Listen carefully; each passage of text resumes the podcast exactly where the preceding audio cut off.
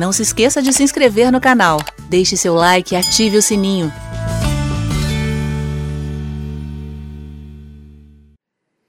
Amém. Bom, nós estamos falando sobre trabalho, dinheiro, dízimo, sobre prosperidade financeira, mas nos termos bíblicos, tá? Temos tentado ser o mais equilibrado que a gente puder, porque quando se fala sobre dinheiro nas igrejas cristãs, normalmente, não é a regra, mas é muito comum de se ver as pessoas pendendo para um lado ou para o outro. Ou as pessoas têm a tendência de dizer que o crente bom é o crente pobre, ou então eles dizem que o crente santo é o crente rico, como se uma coisa ou outra tivesse que ser a certa, excluindo a outra. Mas para agradar a Deus, você não tem necessariamente que ter muito dinheiro ou ser pobre. Até porque o dinheiro em si, ele não é mal. A gente já sabe que não é o dinheiro que é a raiz de todos os males, mas o amor do dinheiro. Então o problema não se encontra no fato da pessoa ter muito dinheiro, mas na forma, na atitude que ela tem em relação a esse dinheiro que ela tem. Né? E nós conversávamos aqui durante esses dias, e ontem à noite nós terminamos falando, que Deus, este Deus que nós cremos, o Pai do nosso Senhor Jesus Cristo, é aquele que tira o pobre, o desvalido do monturo e faz ele se assentar juntamente com os príncipes do seu próprio povo. Isso está escrito lá no Salmo 113, versículos 7 e 8. E é verdade. Deus ele dá a todos, como nós já falamos, a vida, a respiração e tudo mais. Deus faz o sol nascer para todos. Deus não faz acepção de pessoas. Ele faz a chuva cair sobre o justo e sobre o injusto. O sol ele vem para o bom e para o mal. Tudo de Deus é para todo mundo, tanto os recursos naturais, as bênçãos naturais, representadas aí pelo sol, pela chuva, estações frutíferas e assim por diante, como também as bênçãos espirituais de Deus. Em Cristo, para todos os homens, isso tudo está disponível, não apenas para alguns poucos privilegiados. Mas o problema é que às vezes a gente não sabe exatamente como desempenhar o nosso papel no processo para a manifestação do milagre. Eu vou até repetir essa frase. O problema é que às vezes nós queremos jogar tudo nas mãos de Deus. Nós queremos atribuir a Deus a responsabilidade pela benção que me chega, como se Ele fosse aquele que tem que apertar o botão para a benção chegar até na minha vida. E se você observar, tem alguma coisa errada com esse pensamento, porque tem gente que está se dando bem e tem gente que está indo muito mal. Se fosse Deus quem estivesse controlando, privando ou doando às pessoas o que elas experimentam na vida, então Deus estaria fazendo exceção de pessoas. Mas as bênçãos de Deus, a grosso modo, numa comparação bem grosseira, é como se fosse assim a energia elétrica, que está na fiação, mas ela só se torna disponível depois que você aciona o interruptor. Ou como as ondas de rádio. Você tem um receptor, que é o que nós chamaríamos de rádio, em inglês se, se chama receiver, né, que é receptor, porque existem ali ondas e ondas que estão passando em frequências diferentes. Para você receber o que foi emitido, você precisa sintonizar. E para os mais antigos, de Sasha para lá, a Sasha, filha da Xuxa, de Sasha para lá, tinha até aqueles rádios que tinham uma sintonia fina para você tirar os ruídos e os chiados e ouvir melhor. Então, mais ou menos da mesma forma, a grosso modo, tá? As bênçãos de Deus são assim, elas estão disponíveis para todos, elas estão presentes, estão aí, mas as pessoas têm que receber. Você deve lembrar que lá em Atos capítulo 26, quando Jesus Cristo apareceu a Paulo para fazê-lo testemunha e ministro, tanto das coisas que ele estava vendo, como daquelas pelas quais Jesus lhe apareceria ainda, Jesus disse: E você vai fazer o seguinte: você vai tirar o povo, você vai converter o povo das trevas para a luz. Você vai tirar eles da influência, da força de Satanás para Deus, a fim de que recebam eles a remissão dos pecados e herança entre os que são santificados pela fé em mim. Então, no texto, se diz que as pessoas depois de iluminadas, porque se a glória do Evangelho de Cristo não tem brilhado no coração dos homens, é somente naqueles a quem Satanás cegou o entendimento. Mas quando a luz do Evangelho brilha no coração de alguém, esta pessoa tem condição de receber não é Deus que vai dar a remissão, não é Deus que vai conceder a herança, porque o que Deus tinha que fazer, Ele fez. Tudo de Deus para os homens está pronto, desde a fundação do mundo. E Cristo veio viabilizar ao homem, em seu nome, a experiência destes benefícios. Toda bênção espiritual está disponível para nós nas regiões celestiais em Cristo. Há centenas de textos do Novo Testamento usando expressões semelhantes. Em quem, no qual, nele, em falando de que em Cristo nós temos o direito a tomar posse destas bênçãos. E tudo de Deus, seja recurso natural, recurso espiritual, Tudo de Deus é para todos, sem exceção de pessoas. Mas será que nós sabemos qual é o nosso papel no processo para a manifestação do milagre?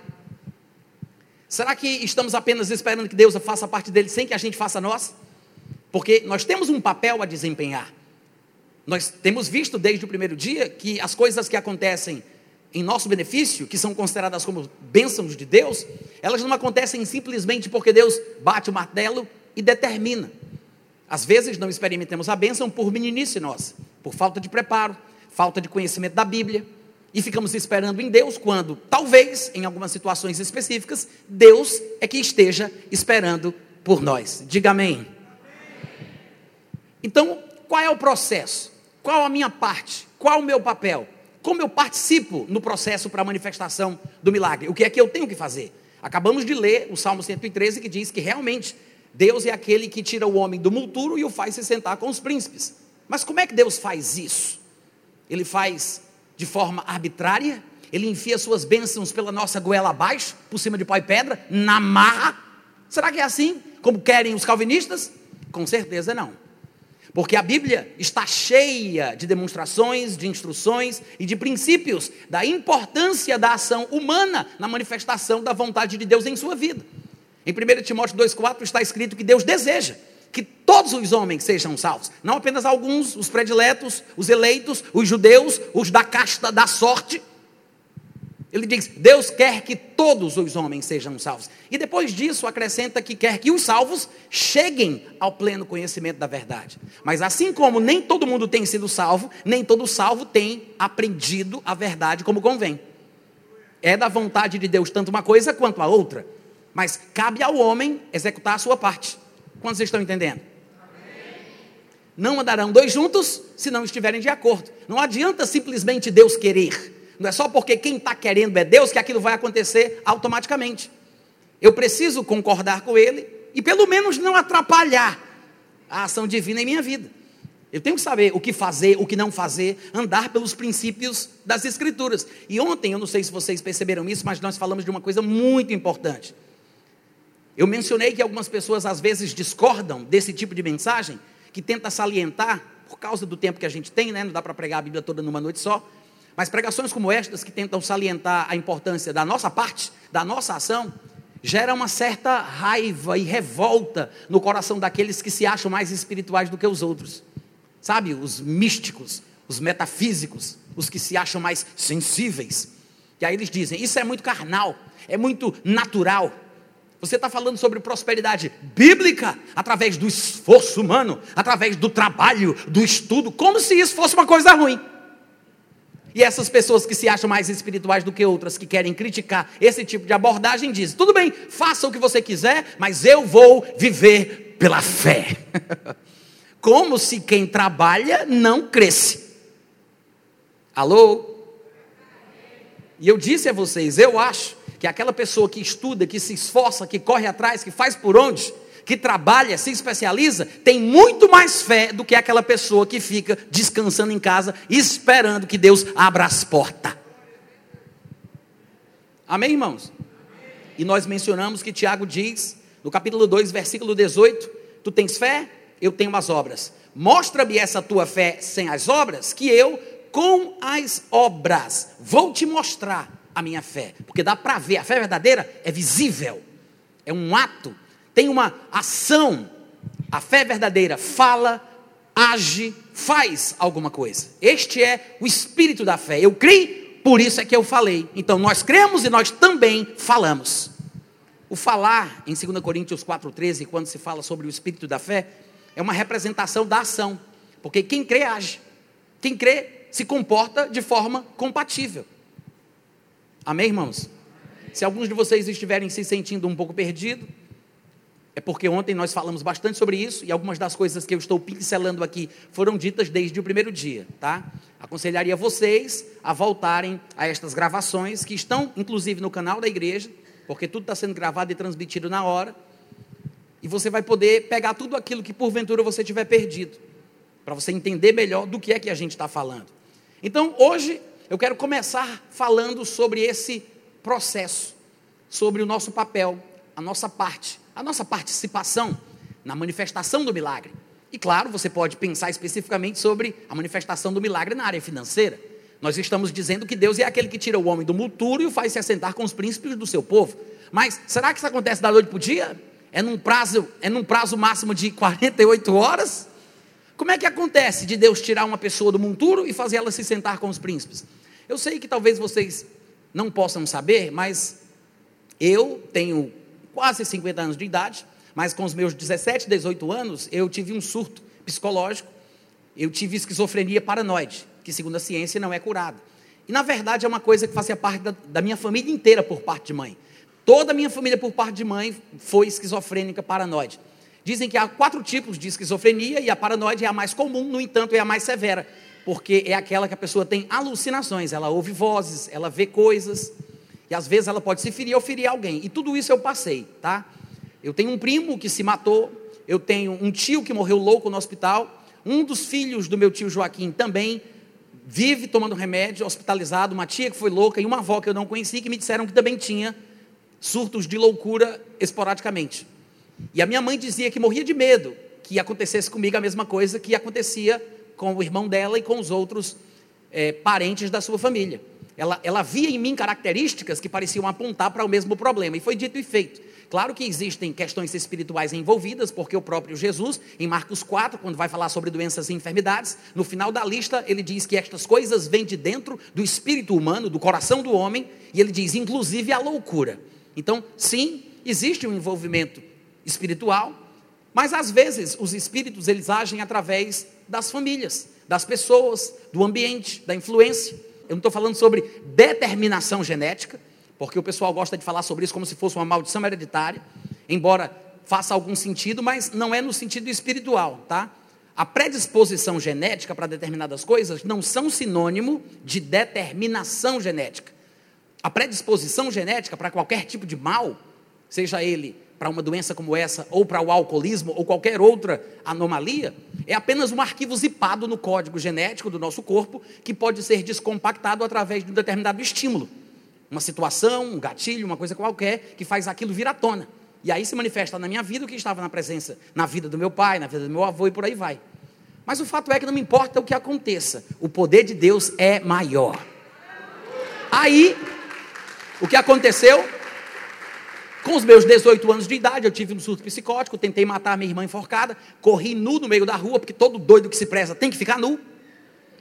Não sei porquê, mas é verdade. Se vocês conheceram algum louco aí do bairro, da cidade, da família, vocês sabem. Ficou nu ou não ficou?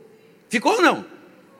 Se for sem vergonhice, um cinturão resolve. Mas se for louco de verdade, tem que ficar nu. Não sei porquê, gente, mas já constatei o fato. Aí saí correndo nu, na 21 de abril para pegar Humberto Monte, em direção a Bezerra de Menezes, para quem conhece aí Fortaleza sabe. E aí depois me pegaram, me colocaram num carro, me levaram para o um manicômio, e eu fiquei 40 dias no manicômio, preso numa jaula. Eu não vou falar sobre isso porque o assunto aqui é outro. Mas o que eu quero dizer é o seguinte, gente, eu tinha 18 anos, tinha vivido 5, 6 anos nas drogas, tá? Eu tinha até uma pequena plantação de maconha no quintal da minha casa, não era tráfico, era consumo próprio, amém? Isso é uma piada, eu espero que vocês entendam. Mas eu perdi cinco, seis anos da minha vida vivendo desordenadamente. Eu não sabia nem falar direito, só falava gíria e palavrão. Mas de lá até hoje eu percorri um longo caminho. Mas já faz mais de 30 anos que eu não coloco um daqueles comprimidos obrigatórios na minha boca. Agora, milagres que acontecem, não acontecem simplesmente porque Deus intervém na história do homem. Embora isso possa acontecer, porque nós temos exemplos na Bíblia de Deus intervindo, nós temos que lembrar que existem regras e existem exceções. Eu não posso garantir para vocês que vai haver uma manifestação de um dom de cura hoje à noite e que você vai ser curado de qualquer doença que você tiver. Eu não posso garantir que vai haver uma manifestação milagrosa, uma operação de milagres, um, um dom de fé especial que traga a restauração do seu corpo, lhe curando de qualquer mal que você esteja sofrendo. Até porque os dons do Espírito Santo, como Paulo diz em 1 Coríntios capítulo 12, versículo 11, se manifestam como e quando ele quer. Mas eu posso garantir para você que essa palavra funciona 24 horas por dia. Então a gente faz, a gente cumpre a regra, a gente segue a regra e deixa as exceções com Deus. O problema é que o povo inverte a ordem e fica esperando a manifestação. Ele, ele quer a exceção, ele quer o extraordinário e não busca o corriqueiro. Eu fico me perguntando como seria a atitude de alguns crentes de hoje em dia se estivessem na pele de Cornélio, aquele que viu o anjo e mandou chamar Pedro. Porque hoje em dia tem tanta gente orando para ver anjo, que eu não sei para que essa besteira. Ah, eu queria tanto ver um anjo. Ah, eu nunca vi um anjo. Oh, Deus, mostra um anjo. Será que você está preparado para ver um anjo? Porque se um anjo vindo do céu te falar uma coisa que é contrária ao que a palavra de Deus diz, nessa sua expectativa desesperada, obstinada de ver um anjo, você engole tudo dizendo amém, sem nem conferir se aquilo é de Deus ou não. Porque Paulo diz que se um anjo vindo do céu, ele não diz do inferno, e se um anjo, um anjo vindo do céu falar qualquer coisa contrária ao evangelho que ele pregou, não é bênção, é maldição. Mas você com essa expectativa, você não está pronto para repreender. Alô? Amém, gente? Mas aí o que foi que aconteceu com Cornélio? Ele viu o anjo. Aí está todo mundo querendo reproduzir a experiência de Cornélio, pedindo para ver o anjo. Mas o que foi que o anjo disse para ele? Disse: Cornélio, manda chamar Pedro, porque ele vai pregar para ti a palavra de Deus. Está todo mundo querendo ver o anjo, e o anjo que aparece a Cornélio diz: Vá ouvir a Bíblia. Oh, glória! E é assim que a gente tem que fazer: entender qual é a nossa função, o nosso papel, que participação nós temos no processo da manifestação do milagre, seja ele qual for, tá? Mas não é da noite para o dia. Não pense que eu fiquei bom imediatamente. Foi um processo, foi gradual. Tive que tomar remédios controlados durante um bom tempo, até que um dia eu decidi, porque já tinha conhecimento suficiente, que eu ia parar de tomar remédios. Mas a palavra foi limpando o meu coração, foi me fortalecendo, foi me trazendo fé, até o dia que eu tomei a decisão. E minha mãe, morrendo de medo, não queria que eu fizesse isso. Porque se eu parasse de tomar remédio, eu ficaria surtado, como o meu tio Joaquim, meu primo Fernando, a minha tia Rita. E aí eu ficaria violento. Minha mãe, inclusive, perdeu o que seria a primeira filha dela por causa de um destes surtos do meu tio Joaquim. Então ela não queria que eu parasse. Só que agora eu era crente. crente e lendo a Bíblia. E aí eu decidi, irmãos, não foi fácil, não foi da noite para o dia. Eu ainda estou em processo de crescimento, eu ainda estou melhorando. Mas de lá para cá, muita coisa boa já aconteceu. Sim, Deus tira o homem do monturo, faz ele se sentar com os príncipes do seu povo, mas você tem que estar disposto a participar do processo.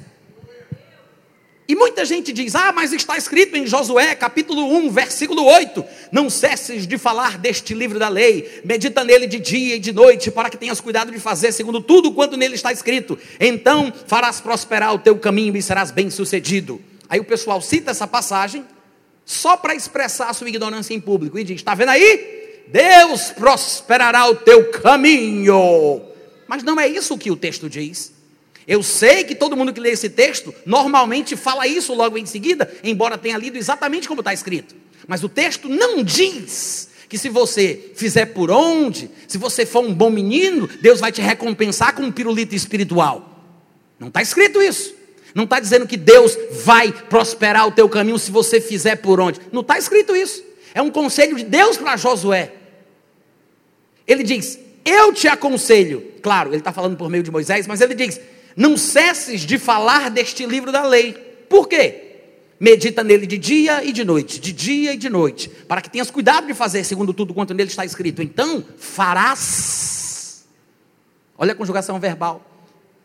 Ele não disse então farei, ele disse farei. Ele disse o quê? Farás. E ele não está falando com um ser humano cujo nome dele seja farás. Então farás. Ele não está falando do farás. Ele está dizendo que você fará. Diga assim: Eu farei. Veja o que ele diz: Ô Josué, medita de dia, medita de noite, para que tenhas cuidado de fazer o que está escrito nele, porque tu farás. O crente pensa que é pecado dizer o que Deus disse. Tem gente que tem medo de reconhecer que Deus disse que sou eu que farei, não é Deus que fará. Eu que farei, não é Deus que fará. Oi, só um teste de experiência. Sou eu que farei, não é Deus que fará. Amém, gente?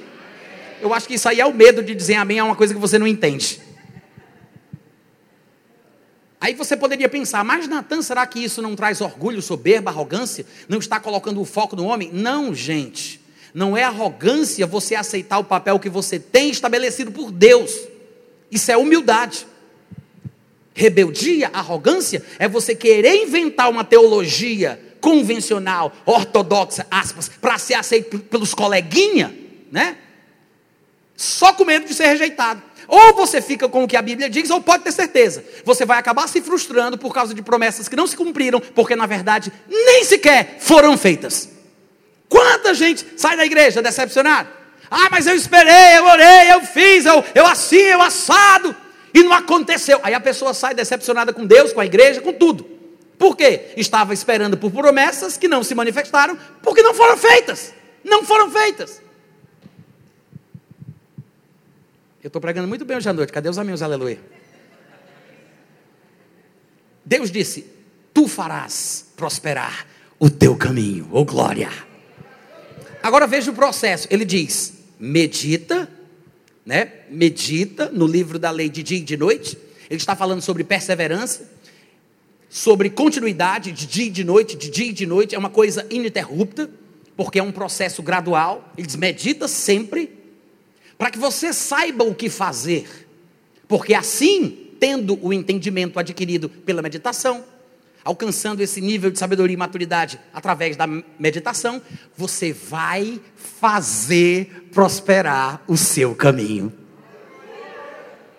Aí você vai me dizer, ah, Natan, mas isso é um versículo isolado. Tá bom, então vou ler o salmo primeiro para vocês. Diz assim: Bem-aventurado o homem que não anda no conselho dos ímpios, não se detém no caminho dos pecadores, nem se assenta na roda dos escarnecedores. Antes, o seu prazer está na lei do Senhor, e nessa lei medita de dia e medita de noite. Olha a mesma coisa aparecendo aqui: medita de dia e medita de noite. Este que medita de dia, medita de noite, medita de dia, dá até para fazer um, um, um hip hop, né? Esse homem que medita de dia e medita de noite é como árvore plantada junto à corrente de águas, que no tempo certo vai dar fruto. Nem li o resto ainda. Olha o que ele diz: e cuja folhagem não murcha, e tudo quanto ele faz, não é tudo quanto Deus faz, é tudo quanto ele faz, será bem sucedido. Lá em Josué ele disse: Medita, porque tu vais fazer segundo o que está escrito, e farás prosperar o teu caminho.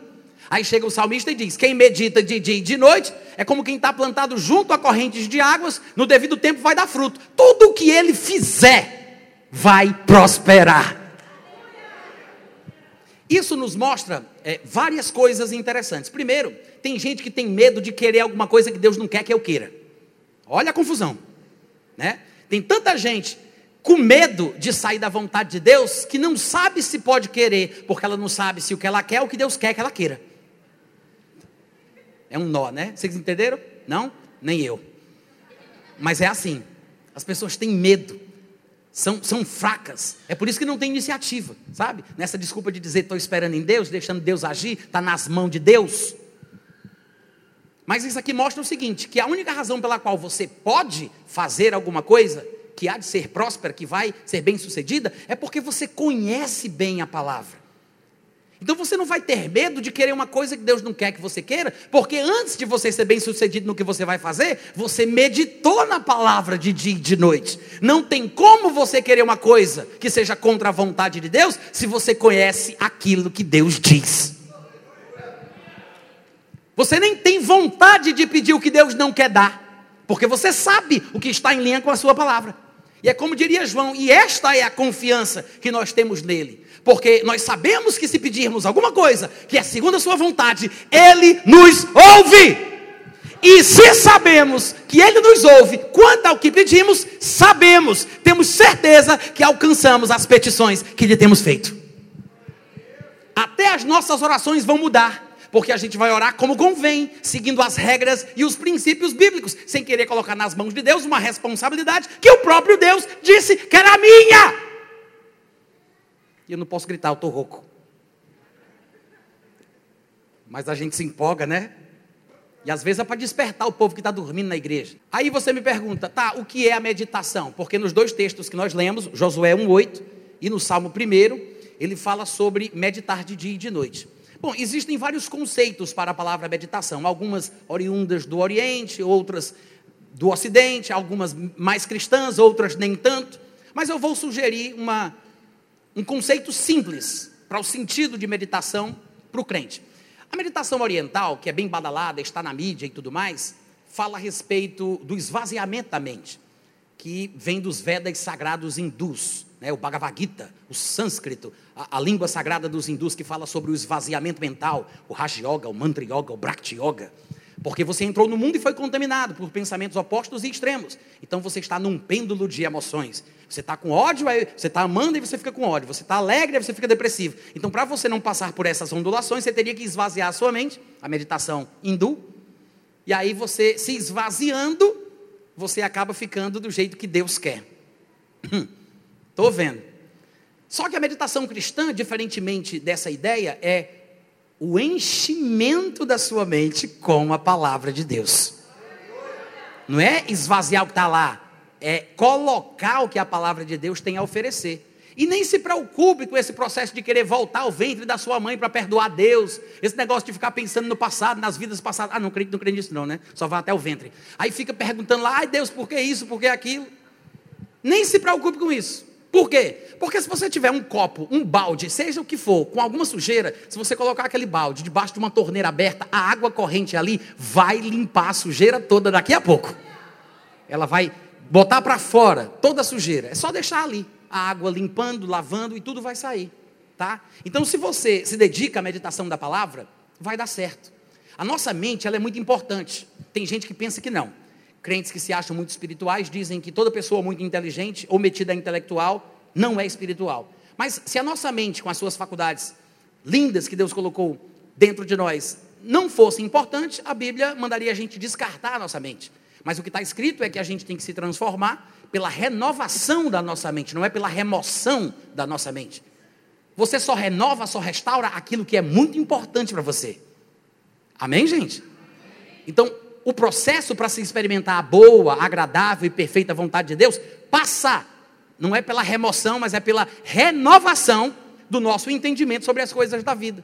Então, a meditação cristã, que consiste em encher os nossos pensamentos daquilo que a palavra de Deus diz, pode ser exercitada através da visualização, da personalização e da memorização. Eu vou explicar o que eu quero dizer com isso. Quando você lê um texto da Bíblia que fala sobre um herói da fé, que fez certas coisas, que é admirável, que naquele momento, naquele instante, naquela situação específica, ele foi um exemplo bom, porque o mesmo herói pode depois fazer uma coisa ruim e o comportamento errado não serve de exemplo positivo, mas de exemplo negativo. Mas se você lê uma história que serve de exemplo positivo, o que é que você faz? Você tenta ver aquele acontecimento. Você visualiza, imagina aquela cena. Como Davi ali, diante do arraial dos filisteus, enfrentando Golias. Você imagina a cena. E aí o que é que você faz? Você personaliza. Você se põe no lugar de Davi. Como você se sentiria? Que sentimento você deveria ter em si para que pudesse ter a mesma ousadia, a mesma fé e a mesma coragem dele? Talvez ao fazer esse exercício você perceba que não tem tanta coragem, que não tem tanta ousadia. Faça a coisa ser o mais real possível. Quando você visualizar, tente personalizar. Quando você alcançar aquele ponto que você acha que alcançou a mesma confiança que Davi deve ter tido, aí você memoriza esse sentimento. Veja a cena, personalize e memorize. Vamos repetir as três palavrinhas? Hum. Vamos dizer assim: visualizar, personalizar, memorizar. À medida que nós fazemos isso cada vez mais com a palavra de Deus e as suas histórias, nós ficaremos cada vez mais forte. É como se nós estivéssemos criando uma espécie de hábito. É um hábito saudável, espiritual, que vai nos treinar para agirmos instintivamente em situações semelhantes. Instintivamente, ou seja, estaremos trabalhando pelo desenvolvimento da nossa fé através da meditação na palavra de Deus. A pessoa que medita naquilo que está escrito, ela ganha esse conhecimento, essa convicção, esta sabedoria que são necessárias para a realização de algum projeto ou simplesmente para participar do processo da manifestação do milagre. Tem uma palavra chique que é inglês, mas a gente usa, que é know-how. Né? A gente fala isso em português. Às vezes os idiomas emprestam palavras e expressões de outros idiomas. Em português a gente tem vários, né? Freezer, déjà vu, know-how, até o verbo liderar vem do inglês que é to lead, liderar. É, é uma, é uma quase uma transliteração. Então, know-how é, ao pé da letra seria saber como. A pessoa que tem o know-how é aquela pessoa que sabe como fazer a coisa. É aquela pessoa que, que, que alcançou aquela experiência necessária para dar confiança no processo da realização do que ela deseja. A meditação, ela vai fazer isso por cada um de nós. Amém, irmãos? E claro, a gente vai se polindo, a gente vai se privando de certos desejos, de certas ideias, porque existem coisas negativas associadas à prosperidade financeira. Não que a prosperidade financeira seja ruim, mas nós podemos permitir que ao longo do caminho sentimentos nocivos, intenções ruins se avolumem em nossa vida, em nossa pessoa, em nosso coração, e aí a gente fuja do caminho. No começo pode parecer muito pouco, mas se você for fazer uma viagem de 3 mil quilômetros de distância, ou seja lá o que for, se você sair um pequeno grau da rota no começo da viagem pode não parecer muita coisa, mas à medida que você vai cada vez mais longe, mais distante você fica do destino que você pretendia alcançar. Então é por causa ou é através da meditação que a gente vai se polindo, se filtrando, se refreando, se abstendo, né? A gente se priva, se refreia e abre mão de certas coisas para se manter na vontade de Deus à medida que vamos estudando a palavra e aprendendo sobre o nosso papel no plano de Deus para a nossa vida. O propósito da prosperidade, aos olhos de Deus, segundo as Escrituras, é para o bem, tá? Toda a prosperidade que Deus criou não foi feita para Satanás e a sua tropa, foi para os seus filhos, foi para o homem que ele criou a sua imagem e semelhança. Então, o propósito da prosperidade financeira é para o bem. Mas tem coisas que são é, destinadas a um determinado propósito, mas podem ser usadas para outro totalmente diferente. Eu vou dar um exemplo, vou dar dois exemplos. Imagina uma faca, faca de cozinha, para que, que ela presta? Ela serve para cortar a carne, para cortar o legume, para fazer o almoço, a janta, as refeições. A faca serve para isso. Se você colocar essa faca na mão de uma criança,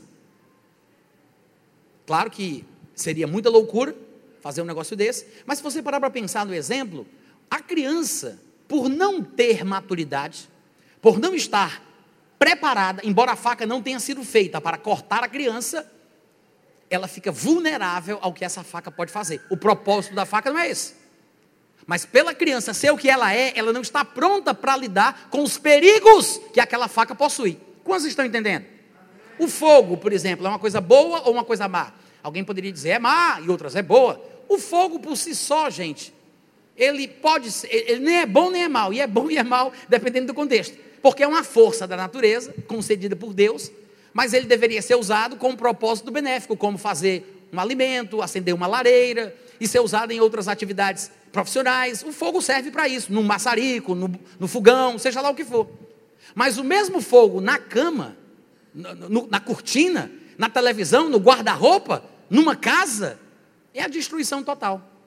Ou seja, o fogo que Deus criou não para esse propósito, pode se voltar contra mim se eu não souber como lidar com as regras que manipulam o fogo.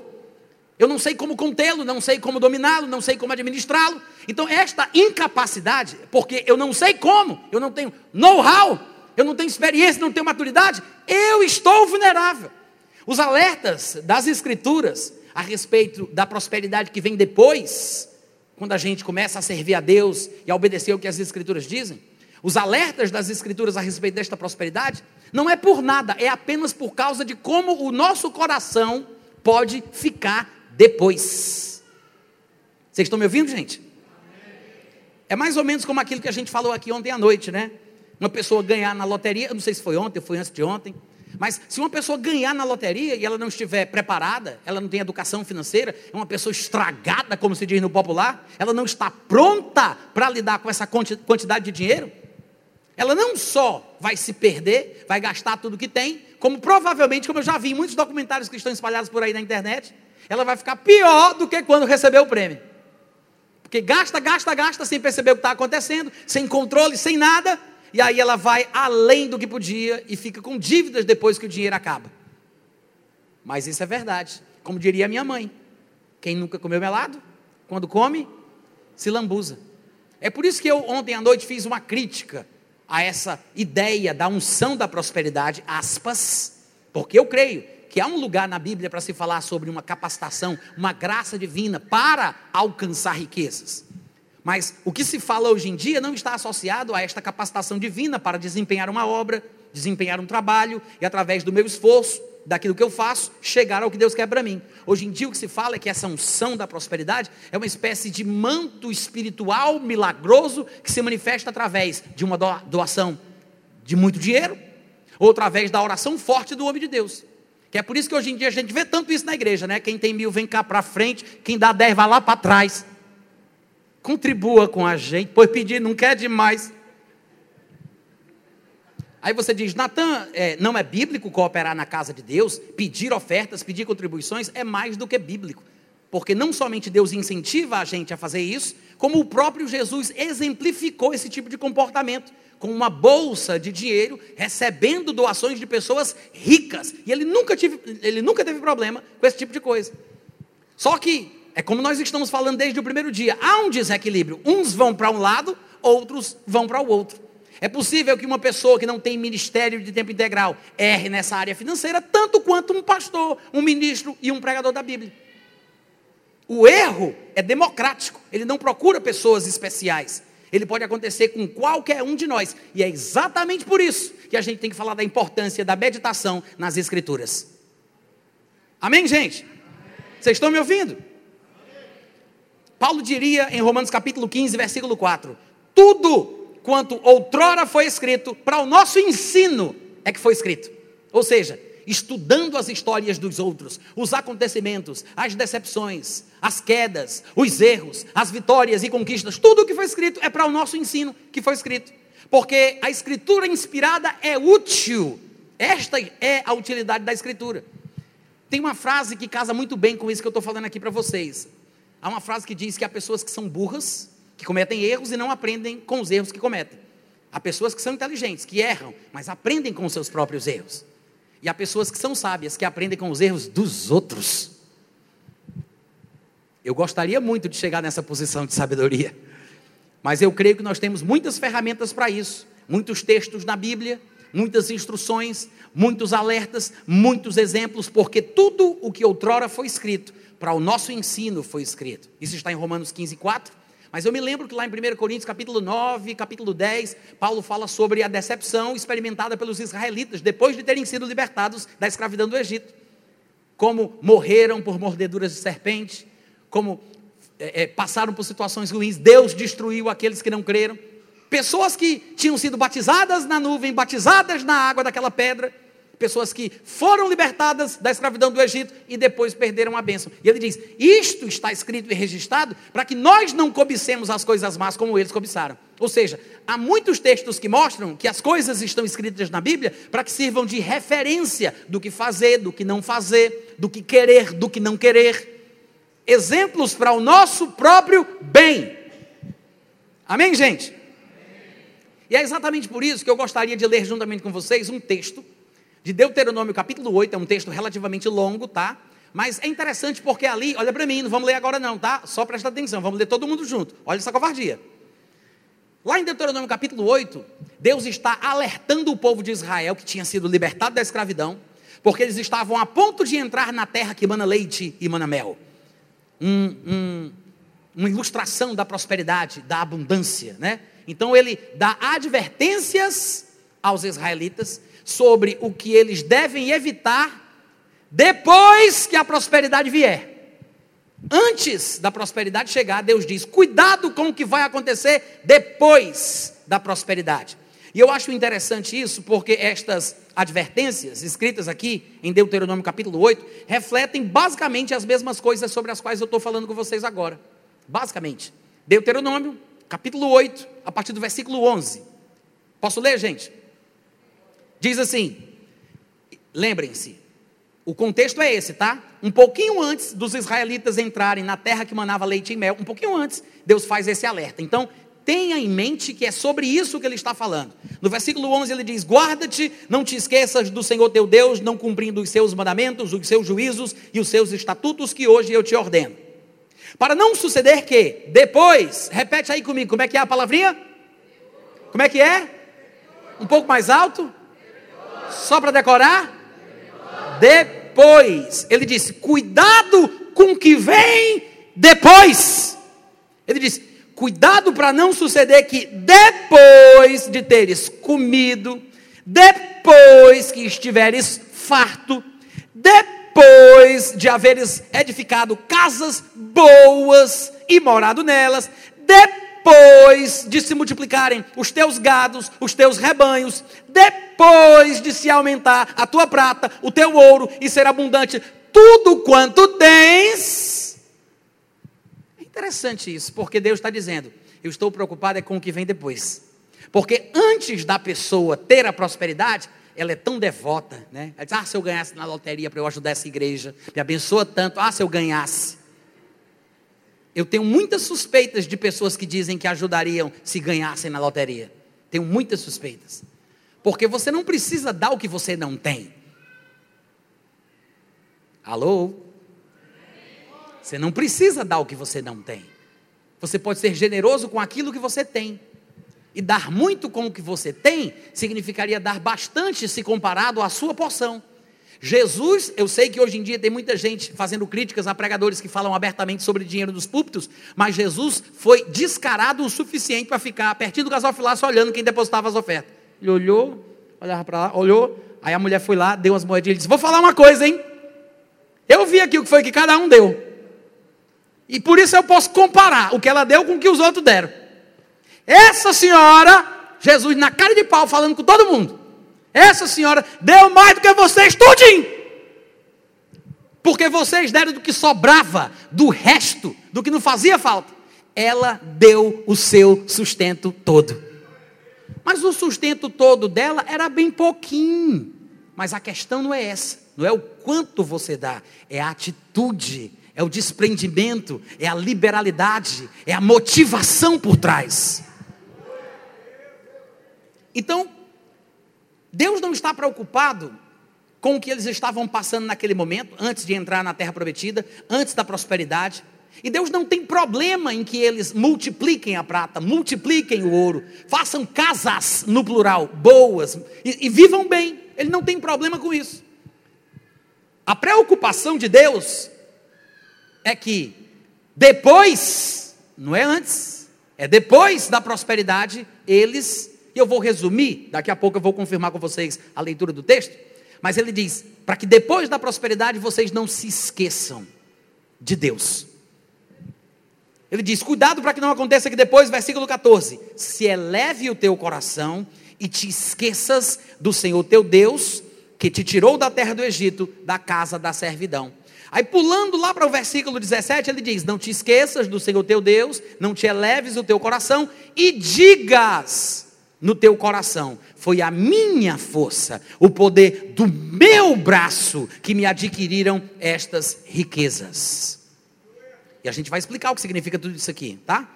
Ele diz: Não te esqueças do Senhor teu Deus e não digas, pois, no teu coração. Ele está falando de pessoas que no coração têm um sentimento reprovável. E é bom lembrar que Deus vê o coração, embora os outros não vejam.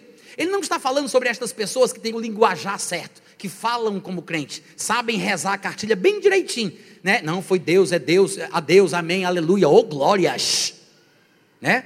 Mas no coração, não é o que a pessoa fala, não é dizer que foi Deus, atribuir a Deus, dar graças a Deus, mas é o que a pessoa sente lá no coração, porque quem sente correto age de forma correta com a prosperidade que Deus lhe concedeu.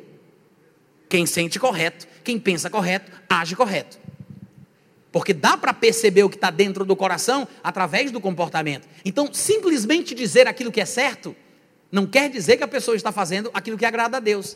E o problema com Deus aqui, o problema que Deus está tratando, não é o que a pessoa diz, não é como ela fala, não é o testemunho que ela dá, é como ela se sente por dentro. Outra coisa importante que a gente tem que falar sobre esse texto é o fato dele dizer: Não digas, pois, no teu coração que foi a minha força e o poder do meu braço que me adquiriram estas riquezas. Nós estamos falando aqui desde o começo, nós somos os responsáveis pela participação do processo para a manifestação do milagre financeiro. Nós temos uma parte, um papel a desempenhar. E quando você lê um versículo como esse, parece contradizer aquilo que nós estamos ensinando. Porque ele está dizendo: Não diga que foi você, não diga que é o poder do seu braço, não diga que é a sua inteligência, não diga que foi os seus contatos. É como se Deus estivesse dizendo: Não é você, meu filho, sou eu. É como se Deus estivesse dizendo isso. Só que na verdade é mais uma pegadinha. Porque o que Deus quer dizer aqui é que aquilo que eu faço com o poder do meu braço, a riqueza que eu adquiro, é uma graça que Deus me concede fazer. Que é exatamente por isso que o texto continua dizendo assim: Não digas que foi o poder do teu braço, que te adquiriram estas riquezas. Antes, versículo 18, te lembrarás do Senhor teu Deus, porque é Ele, Ele o quê? É Ele que te dá força para você adquirir riqueza. Não há contradição nenhuma. Ele não está dizendo que é Deus que vai trazer para mim, ou que Deus que vai fazer, que Deus que vai agir. Ele diz: tem uma parte que Deus faz. O que é que Deus faz? Ele te dá força. Ele te dá inteligência, Ele te dá o sol, Ele te dá a chuva, Ele te dá estações frutíferas, Ele te dá condição, porque tudo que a gente tem, a vida, a respiração e tudo mais é bênção, dádiva divina.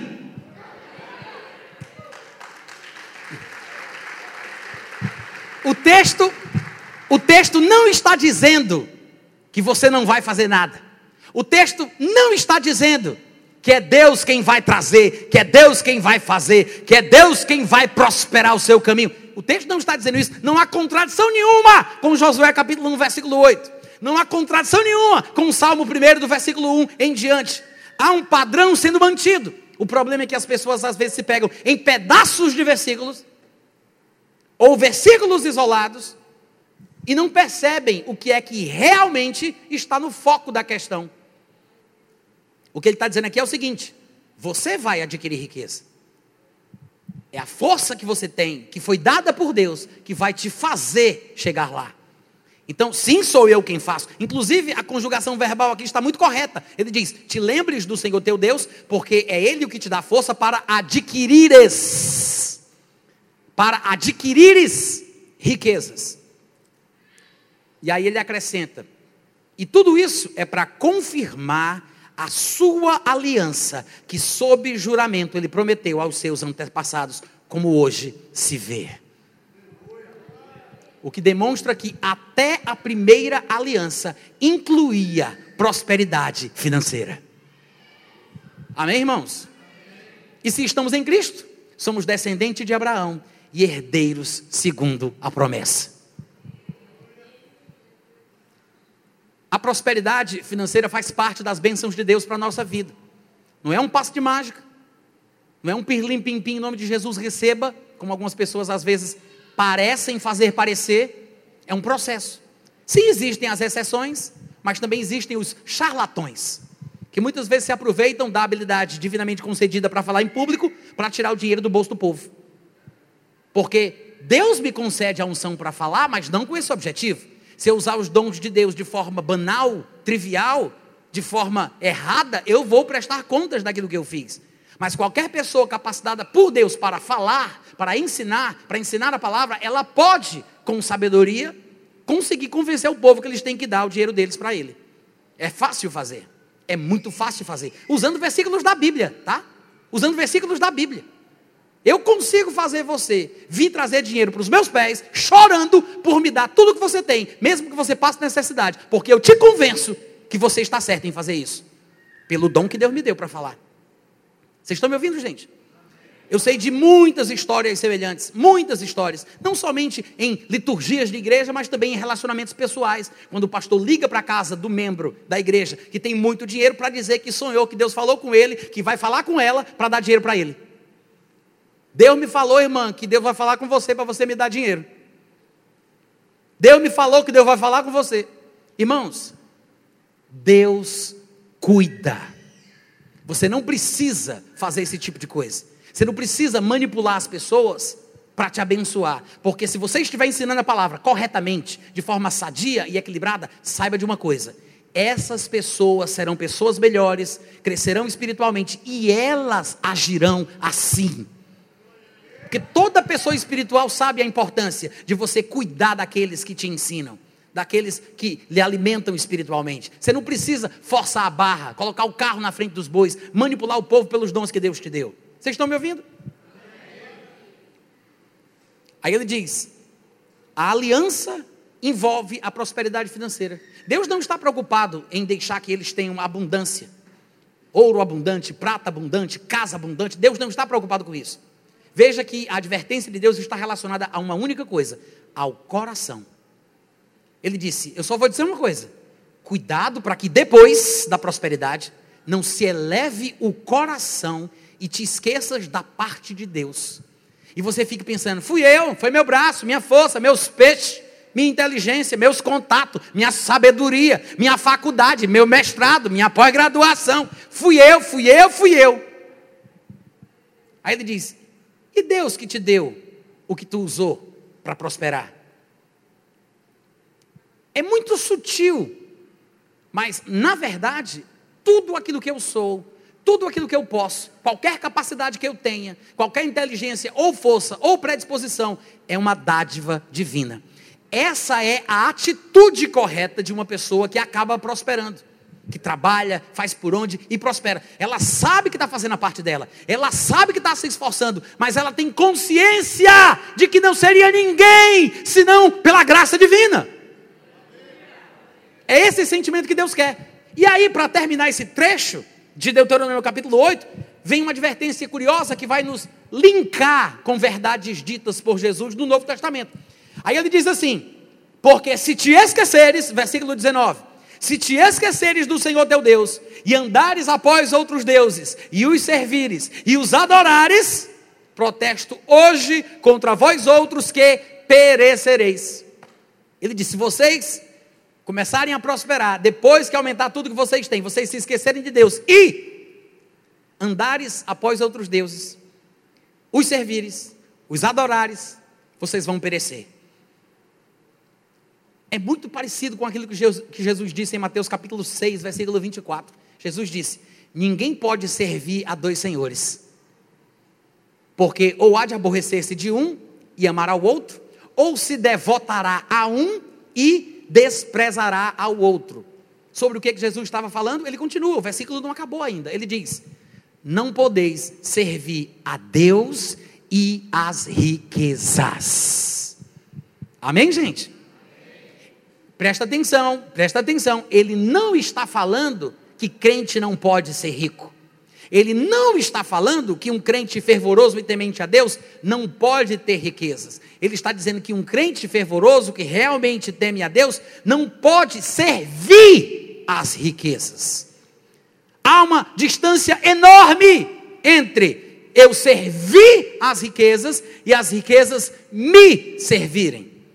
Eu não posso servir os dois, servir Deus e servir as riquezas, mas eu posso servir a Deus com as minhas riquezas.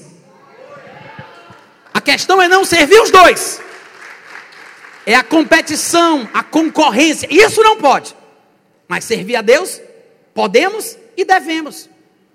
Inclusive com as nossas riquezas. Quantos estão acompanhando o raciocínio? É disso o que Jesus Cristo fala. É basicamente a mesma coisa que está sendo ensinada lá em Deuteronômio capítulo 8. E a gente tem que entender, gente, que a vontade de Deus é que tenhamos uma vida equilibrada, em todos os sentidos, inclusive nessa área financeira. E eu espero que dê tempo da gente, da gente conseguir ler e tratar sobre 1 Timóteo capítulo 6 ainda hoje. Porque em 1 Timóteo nós temos aquele texto bem popular que fala que o amor do dinheiro é a raiz de todos os males. Eu não sei se vocês perceberam, mas parece que eu estou falando mais rápido do hoje, do, mais rápido hoje, que, mas é porque também tem um custo-benefício aí bom para vocês, né? no mesmo tempo eu vou falar mais coisa do que falaria. Estou com medo de não dar tempo, então eu estou acelerando um pouquinho mais. Mas, se não estiver dando para acompanhar, vocês me avisam. Mas eu precisaria pelo menos de mais 20 minutos para terminar essa mensagem. Quantos podem me ajudar com isso? Levanta a mão, quem me dá 20 minutos? 20, 40, 60 é suficiente. Obrigado. Não vai ser isso tudo, mas vamos tentar nos 20, tá? Esse princípio bíblico de crescermos, prosperarmos e mantermos o equilíbrio em relação a esta prosperidade que entra, que vem como consequência do nosso esforço, do nosso trabalho, é inclusive mencionada por Paulo em 1 Timóteo capítulo 6, quando ele fala sobre o amor do dinheiro, essa cobiça, querer ficar rico. Mas no mesmo capítulo 6 de 1 Timóteo, ele fala de crentes ricos. Muita gente lembra dessa parte dos perigos da riqueza, do amor do dinheiro, mas pouca gente lembra do resto do texto quando ele fala sobre como um crente rico deve ser. Lembram-se das advertências dos perigos da riqueza, mas não lembram sobre como é o comportamento de um crente rico. E a gente vai ver isso daqui a pouco, se der tudo certo. Mas antes de chegar lá, eu queria lembrar uma coisa que Jesus Cristo disse que é bem profunda. Talvez assim, quase imperceptível. Mas lá em Lucas, no capítulo 12, do versículo 13 ao 15, tem uma situação curiosa. Jesus estava num determinado momento, e a Bíblia diz: nesse ponto, um homem que estava no meio da multidão lhe falou: Mestre, pss, com licença, mestre. Aí ele diz: Ordena a meu irmão que reparta comigo a herança. Não sei mas eu imagino que este homem que tem essa coragem de interpelar Jesus desta forma, deve ter confiança de que está exigindo os seus direitos. Não acredito que ele ousaria pedir para Jesus se meter numa coisa entre ele e o irmão dele, se ele fosse corrupto, mentiroso e estivesse querendo uma coisa que não lhe era devida. Então, provavelmente, provavelmente, suponho eu, tá? Que ele deveria estar apenas pedindo que o irmão, que talvez fosse o carnal, que o irmão repartisse com ele a parte que lhe era devida. Então ele diz: Senhor, ordena meu irmão que reparta comigo a herança. Aí sabe o que é que Jesus respondeu? Ele disse: Homem, quem me constituiu juiz ou partidor entre vós? Olha o que é que Jesus responde. Ele disse: Me inclua fora dessa. Jesus disse: Eu não tenho nada a ver com isso. Aí você vai dizer: Meu Deus, que pastor ignorante, nunca mais eu volto nessa igreja. As portas estão abertas, mas também estão abertas para vir e para ir, né? Se você não quiser ficar, vá-se embora. Vá com Deus. O amor ainda está aqui. Vai com Deus. Não, é, não, é, não é o pastor dessa igreja falando, não. É Jesus, está falando para o homem. Aí ele disse: Quem me constituiu juiz ou partidor entre vós? E não para aí. Aí a Bíblia diz no versículo 15 que então Jesus aproveitou a oportunidade para contar uma parábola sobre avareza. Aí ele diz: e lhes proferiu ainda uma parábola dizendo: O campo de um homem rico produziu com abundância. Razoava consigo mesmo, dizendo: Que farei, pois não tenho onde recolher os meus frutos? E ele disse: Já sei o que farei. Destruirei os meus celeiros, reconstruí-los-ei maiores, e ali recolherei todo o meu produto e todos os meus bens. Então direi à minha alma: Tens em depósitos muitos bens para muitos anos, descansa, come, bebe, regala-te Aí Jesus fala, mais do versículo 20, né? Mas Deus lhe disse: Louco, esta noite te pedirão a tua alma. E o que tens preparado? Para quem será? Aí do versículo 20, Jesus traz a moral da história. Aproveitando a deixa de uma solicitação de um irmão para receber a sua parte que lhe era devida numa herança. Não era nada demais, não era normal, não era corrupção, não era dinheiro sujo. Mas Jesus já achou que a atitude estava errada. Jesus simplesmente aproveitou a situação para dar uma lição de moral sobre a cobiça, a ganância. Quantas pessoas não matam seus pais por causa de dinheiro? Quantos irmãos não matam os seus parentes, os seus irmãos, os seus primos, a esposa, o marido, por causa de dinheiro? Com quantos primos, tios você está sem falar por causa de herança, de dinheiro? Alô? Irmãos, a Bíblia está falando da vida como ela é. O problema é que às vezes a gente não para para pensar sobre isso e pensa que aqui é, a Bíblia está falando apenas sobre o fantástico mundo de Bob. Não, está falando da vida como ela é. Essa coisa do dia a dia que todos nós experimentamos. Essas rusgas nos relacionamentos sociais que envolvem a questão do dinheiro. Às vezes é melhor você perder o dinheiro e não perder o testemunho do que ganhar o dinheiro e denegrir o nome de Jesus. Você me ouviu? Aí depois de Jesus dar essa lição de moral, ele conclui no versículo 21 dizendo: Assim é o que entesoura para si mesmo e não é rico para com Deus. Amém, irmãos? No versículo 15, ele diz: Tende cuidado, guardai-vos de toda e qualquer avareza, porque a vida de um homem não consiste na abundância de bens que ele possui. A vida de um homem não consiste na abundância de bens que ele possui. Porque tem gente que mede o seu sucesso na vida, no ministério, na vontade de Deus, dependendo da abundância de bens que ele possui. Vou colocar aqueles 20 minutos que vocês me deram, tá? Que só agora que terminou uma hora. Tá tudo cronometradinho aqui, tá, gente? Diante de Deus, por essa luz que me alumia. Então vejam, a vida de um homem não consiste na abundância de bens que ele possui. Mas tem muita gente que se mede através daquilo que tem, daquilo que não tem. Quantas pessoas na igreja estão tristes por causa do que não tem? O que é o inverso do que a Bíblia recomenda. Porque lá em Hebreus capítulo 13, no versículo 5, está escrito, está escrito assim: Seja a vossa vida sem avareza. Agora vem a explicação do que significa isso. Ele diz: Contentai-vos com o que tendes, porque ele tem dito: De maneira alguma te deixarei, nunca, jamais te abandonarei. Primeira coisa, primeira coisa, quando ele diz: Vocês estão, roubando meu tempo, gente. Primeira coisa que ele diz: Contentai-vos com o que tendes. Eu não sei se aqui vocês conhecem essa expressão, mas lá em Fortaleza, onde eu cresci, a minha cidade natal, se falava sobre se contentar, mas no sentido pejorativo. Por exemplo, eu recebia uma determinada parte de uma comida que eu queria mais, eu queria outra, aí a mamãe dizia: Meu filho, se contente com o que você tem. Só que o sentido na minha cabeça era: aceite essa desgraça. Eu não sei se vocês também aqui têm essa expressão, tem? Se contente com isso, meu filho, se contente. Só que o sentido bíblico não é esse, tá? O sentido aqui da palavra contentar-se é ficar contente, alegre, satisfeito. Esse é o sentido. Quando ele diz contentai-vos com as coisas que tens, ele está querendo dizer que nós devemos nos alegrar, nos ver bem, satisfeitos, felizes, de cabeça erguida, por causa do que a gente tem. Só que o crente faz o contrário. Em vez de ficar contente pelo que tem, ele fica triste por causa do que não tem. Lembra daquela capacidade fenomenal que o crente tem de inverter os textos da Bíblia? Ele fica triste por causa do que não tem. E normalmente, a razão disso é porque ele fica olhando para o que o vizinho possui. Ele olha para o chinelo do vizinho e diz: Eita, que chinelão. Você olha para a caneta do vizinho, Mont Blanc, que canetona. Aí ele olha para dele, aí ele olha para o carro do vizinho, ele olha para o carro dele, olha para a roupa do vizinho, para a roupa dele. E ele fica triste por causa do que ele não tem, porque ele está comparando com o que o vizinho tem. Você não pode medir o seu sucesso, o seu avanço e o seu progresso pelas outras pessoas. Meça-se consigo mesmo. Você já cresceu? Já melhorou? Já avançou, já progrediu, levante as mãos para o céu, agradeça a Deus, contente-se com aquilo que você tem. É isso que ele está falando aqui, tá?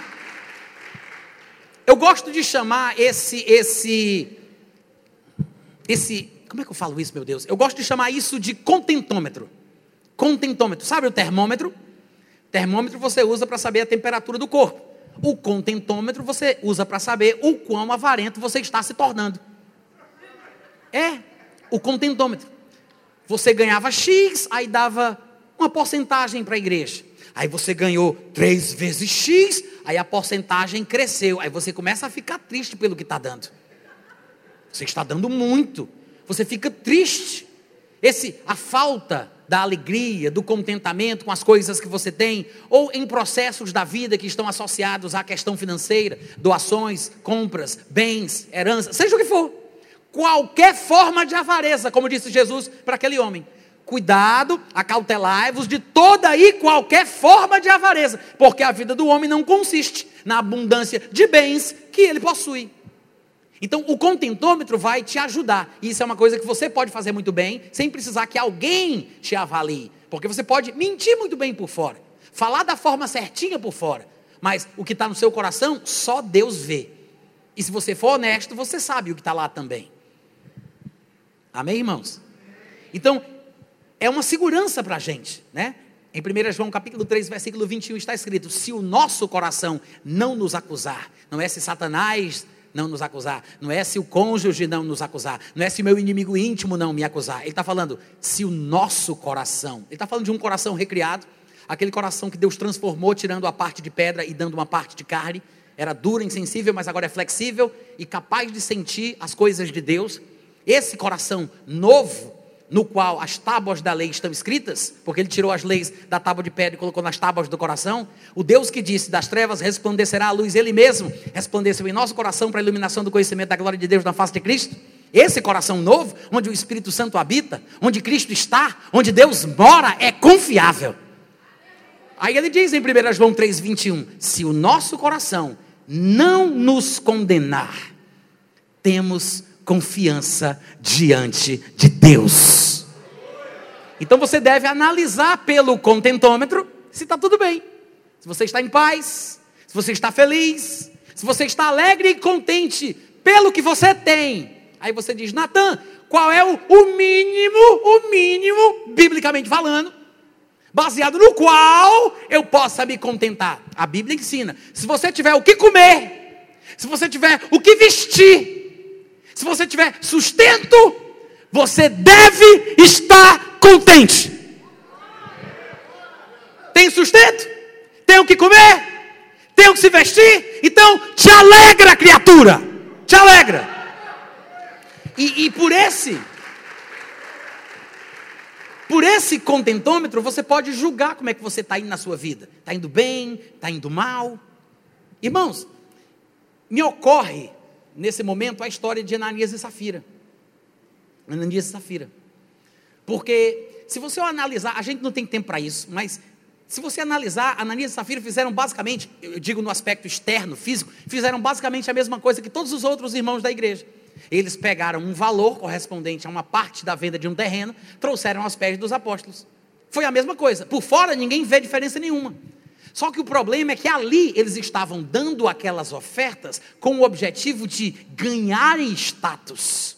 Eles queriam ser vistos como pessoas liberais, abençoadoras. Eita, lá vem a benção. Ô, oh, penso, ô, oh, mamamai, é mamamai. Lá vem a benção, a benção passando aqui na tua frente. Eles queriam um apelido carinhoso, porque José tinha ganho o nome de Barnabé, né? o consolador, o inspirador, o motivador. Então eles viram que aquele negócio ali era interessante, eles queriam um tapinha nas costas. Eles queriam dizer assim, pastor, posso contar o testemunho? Claro, meu filho, conte. Não, domingo à noite, no microfone. Eles queriam ser vistos como desprendidos, liberais, generosos, doadores. Eles deram para ter, usaram a oferta como moeda de troca para ter status, para ter tapinha nas costas, para ter apelido espiritualzinho né? Bênção, abençoador, liberal, generoso. Tem muita gente assim. E você vê que a coisa é individual, porque Ananias caiu morto, somente três horas depois é que Safira foi lá atrás dele. Porque Pedro deu a ele a oportunidade de falar a verdade. E se você vendeu por tanto, ele disse, portanto, aí ele, pum, caiu morto, juízo de Deus. Ele poderia ter dito, não, não, não, eu, eu me arrependo. Eu disse que foi, mas não foi. E aí chega Safira para você ver como a mulher não tem que morrer junto do marido. Ela não tem que concordar com as falcatruas do marido. Às vezes o homem não consegue ouvir a voz da consciência, mas ouve a voz da mulher do seu pé do ouvido. Estão me ouvindo, gente? Mas Safira concordou com ele. Está escrito isso. Os dois entraram em acordo para tentar o Espírito Santo. Está escrito isso. E o que é curioso é que Pedro deu para ela a oportunidade individual de se arrepender. Três horas depois. Foi por tanto ou por, ou por tanto? Foi por, quanto você vendeu? Aí, foi por tanto. Confirmou a mentira e aí morreu também. Melhor seria a Safira ter vivido separada do que morrer junto. Foi tão profundo que ninguém disse amém, eu vou repetir. Teria, teria sido muito melhor, Safira, viver separada do que morrer junto. Safira só não se safou porque foi safada. Porque se ela tivesse, se ela tivesse tido um pingo de juízo, um pingo de juízo, ela teria salvado a sua vida, mesmo que o homem já tivesse morto. Qual a beleza de morrer junto? E como a Bíblia diz, e sepultaram-na junto do seu marido. Oh, coisa linda, né? Juntinho ali.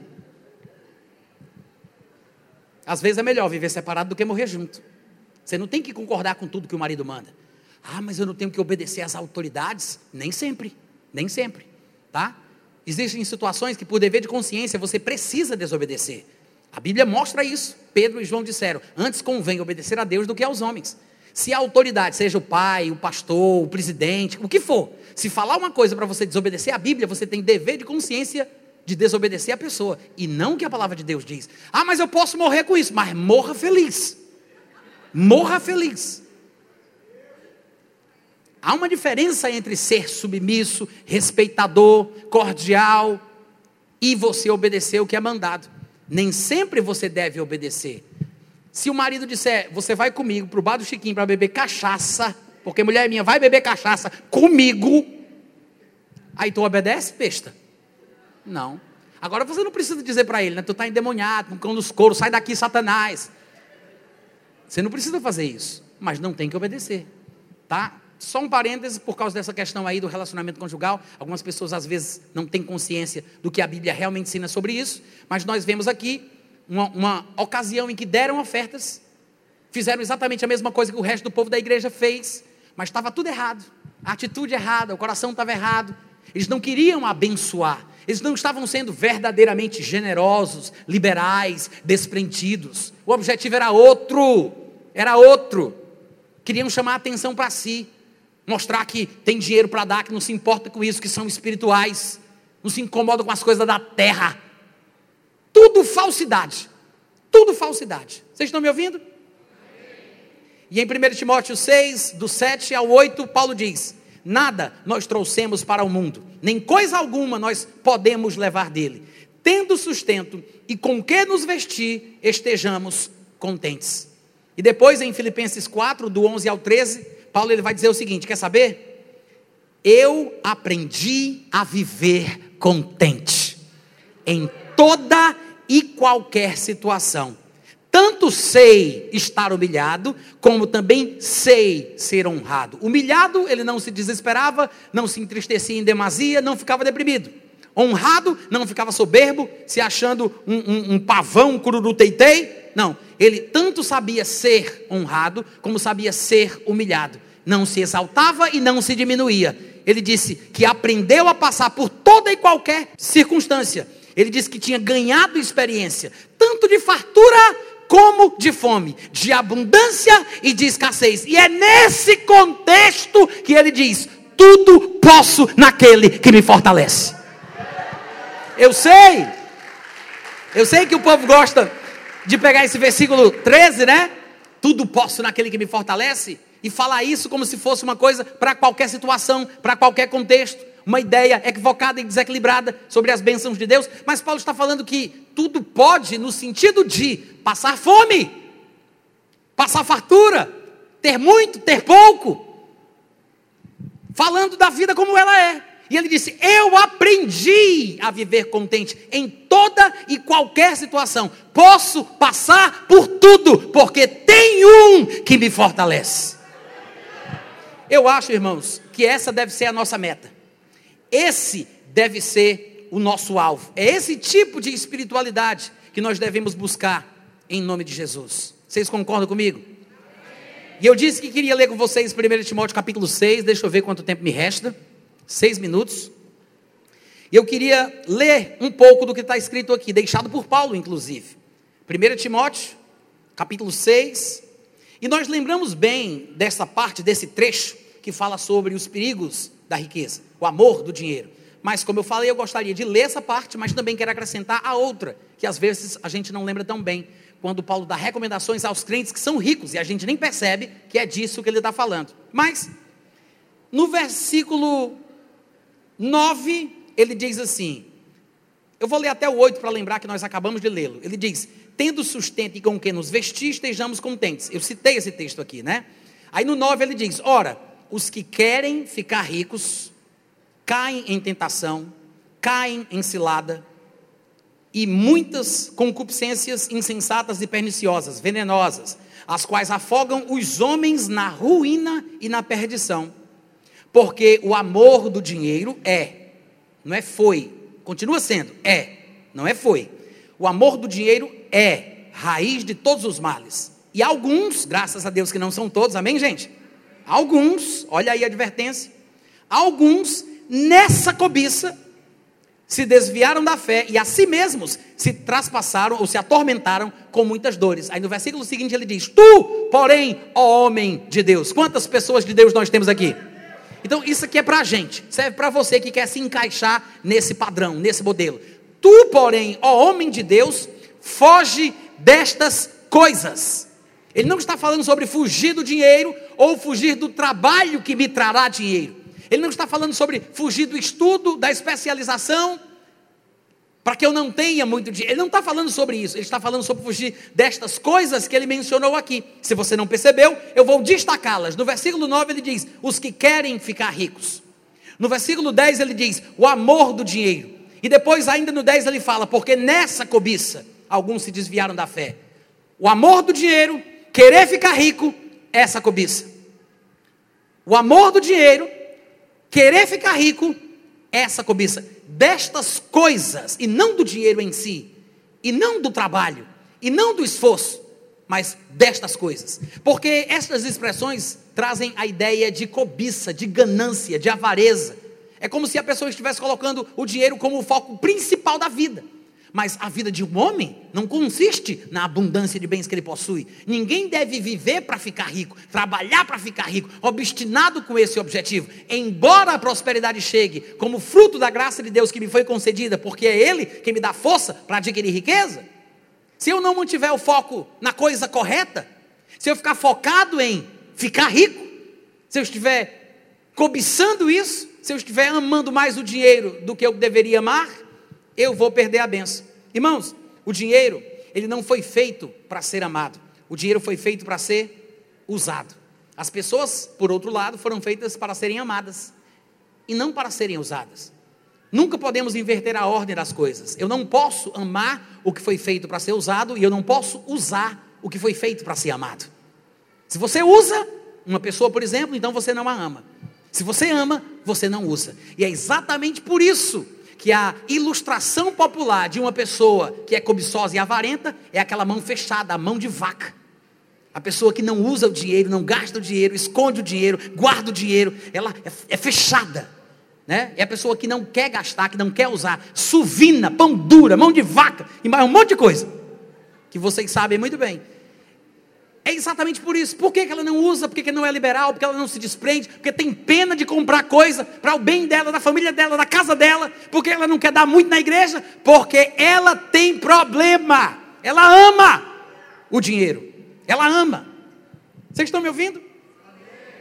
E é exatamente por isso que aqui mesmo em 1 Timóteo capítulo 6, no versículo 17, Paulo diz assim: exorta aos ricos do presente século que não sejam orgulhosos, nem depositem a sua esperança na instabilidade da riqueza, mas em Deus, que tudo nos proporciona ricamente para o nosso prazer.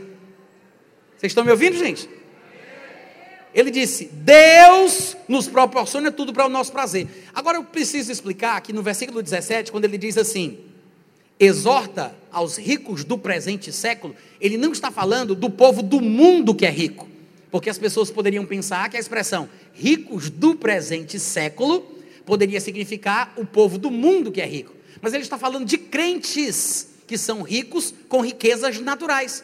Porque existe uma riqueza espiritual e existe uma riqueza natural. Existe uma riqueza desta vida que agora é e existe uma riqueza do mundo por vir. Eu posso ser rico aos olhos dos homens, mas eu posso ser rico aos olhos de Deus. Lá em Lucas 12, a gente viu isso, Jesus dizendo: Assim é o que entesoura para si mesmo e não é rico para com Deus. Os ricos do presente século são os crentes ricos que têm condição financeira e estão na igreja. Ele não está escrevendo isso para Timóteo pegar a carta que Paulo mandou, rasgar na linha pontilhada e entregar para o pecador mais próximo da sua casa. Não, Paulo está mandando aqui para os pecadores que são ricos terem um comportamento apropriado. Vou cortar na linha pontilhada e dar para o pecador mais próximo da minha casa. Não é isso que ele está falando. Ele está falando para os, crentes da igreja, para quem Paulo podia falar alguma coisa. Sobre quem Paulo tinha alguma autoridade. Ele podia não ser apóstolo para outros, mas ele era apóstolo para alguns. Então, sobre quem Paulo tem autoridade, ele pode dar instruções e ordenar tais coisas. Ele não está falando para o povo do mundo que é rico, gente.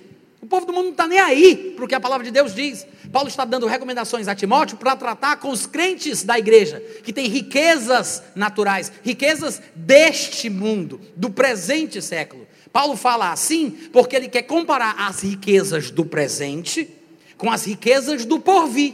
Tanto é que é exatamente isso que ele vai dizer na sequência. Veja o que ele diz. Ele diz, vou repetir a leitura do 17. Os ricos do presente século, que não sejam orgulhosos, não depositem a sua esperança na instabilidade da riqueza, mas em Deus, que tudo nos proporciona ricamente para o nosso aprazimento, que pratiquem o bem, sejam ricos de boas obras, generosos em dar e prontos a repartir, que acumulem por meio deste comportamento que acumulem para si mesmos tesouros, só que agora está falando sobre tesouros verdadeiros, tesouros sólidos. Ele diz: um, um fundamento sólido para o futuro, não para o presente século, não para a vida que agora é, mas para o futuro, a fim de através desse comportamento liberal, generoso, desprendido, generoso em dar e pronto a repartir, eles consigam, através das boas ações, se apoderarem da verdadeira vida. Ele está dizendo que crente rico tem que ser generoso. Se você é crente e você é rico, você tem que estar pronto para repartir. Tem muita gente querendo ser crente, mas não sabe qual é o padrão do comportamento do crente rico. Se você é crente e é rico, você vai ter que se encaixar no padrão da palavra. Se você não está pronto para repartir, medite, cresça, melhore, Altere a sua ordem de valores para que você possa ter riqueza. Porque se você não estiver preparado, se você não tiver o know-how, quando você tiver prosperidade, você se perde. Você se desvia. Você vai esquecer Deus do seu coração. A obra de Deus, a causa de Deus, as coisas de Deus vão ficar em segundo plano. Você não vai ser generoso? Você não vai ser pronto para repartir. Quantos estão me ouvindo? É disso o que Paulo está falando aqui. Amém, irmãos? E eu vou encerrar dizendo o seguinte: que nós precisamos aprender a manter esse padrão de vida, onde nós estamos prontos para compartilhar daquilo que temos, com as pessoas, com a causa de Deus, com a obra, com os pobres. E a atitude que a gente tem que ter quando a gente ofertar na casa de Deus, na obra de Deus, nas pessoas que precisam, sejam elas pobres ou sejam elas ministras do Evangelho, nós temos que ter essa atitude que ficou registrada na Bíblia em 1 Crônicas, capítulo 29, versículo 14. Eu vou ler na versão, na edição contemporânea de João Ferreira de Almeida. Ele diz assim: Quem sou eu e quem é o meu povo? Para que pudéssemos dar voluntariamente todas estas coisas. Tudo vem de ti e somente devolvemos o que veio das tuas mãos. Que coisa linda, hein, gente? Ele pediu ofertas para construir o templo deram mais do que precisava, e ele fez uma oração de agradecimento por ter dado. E a oração é essa, agora na versão, na nova tradução da linguagem de hoje. Ele diz: No entanto, o meu povo e eu não podemos de fato te dar nada, pois tudo vem de ti, e nós somente devolvemos o que já era teu. Essa é a atitude que um cristão verdadeiro tem que ter em relação à prosperidade. Se prepare para isso, porque se a prosperidade chegar, você estará pronto para ser crente e ser rico, ao mesmo tempo agradando a Deus. Amém? Deus é aquele que a todos dá a vida, a respiração e tudo mais. Você tem que ser o tipo de crente que também sabe dar a Deus aquilo que você possui, cooperando na obra e investindo nas coisas que Ele coloca em seu coração. Obrigado pelo carinho. Amanhã a gente volta e vamos falar um pouco mais da palavra em nome de Jesus. Amém?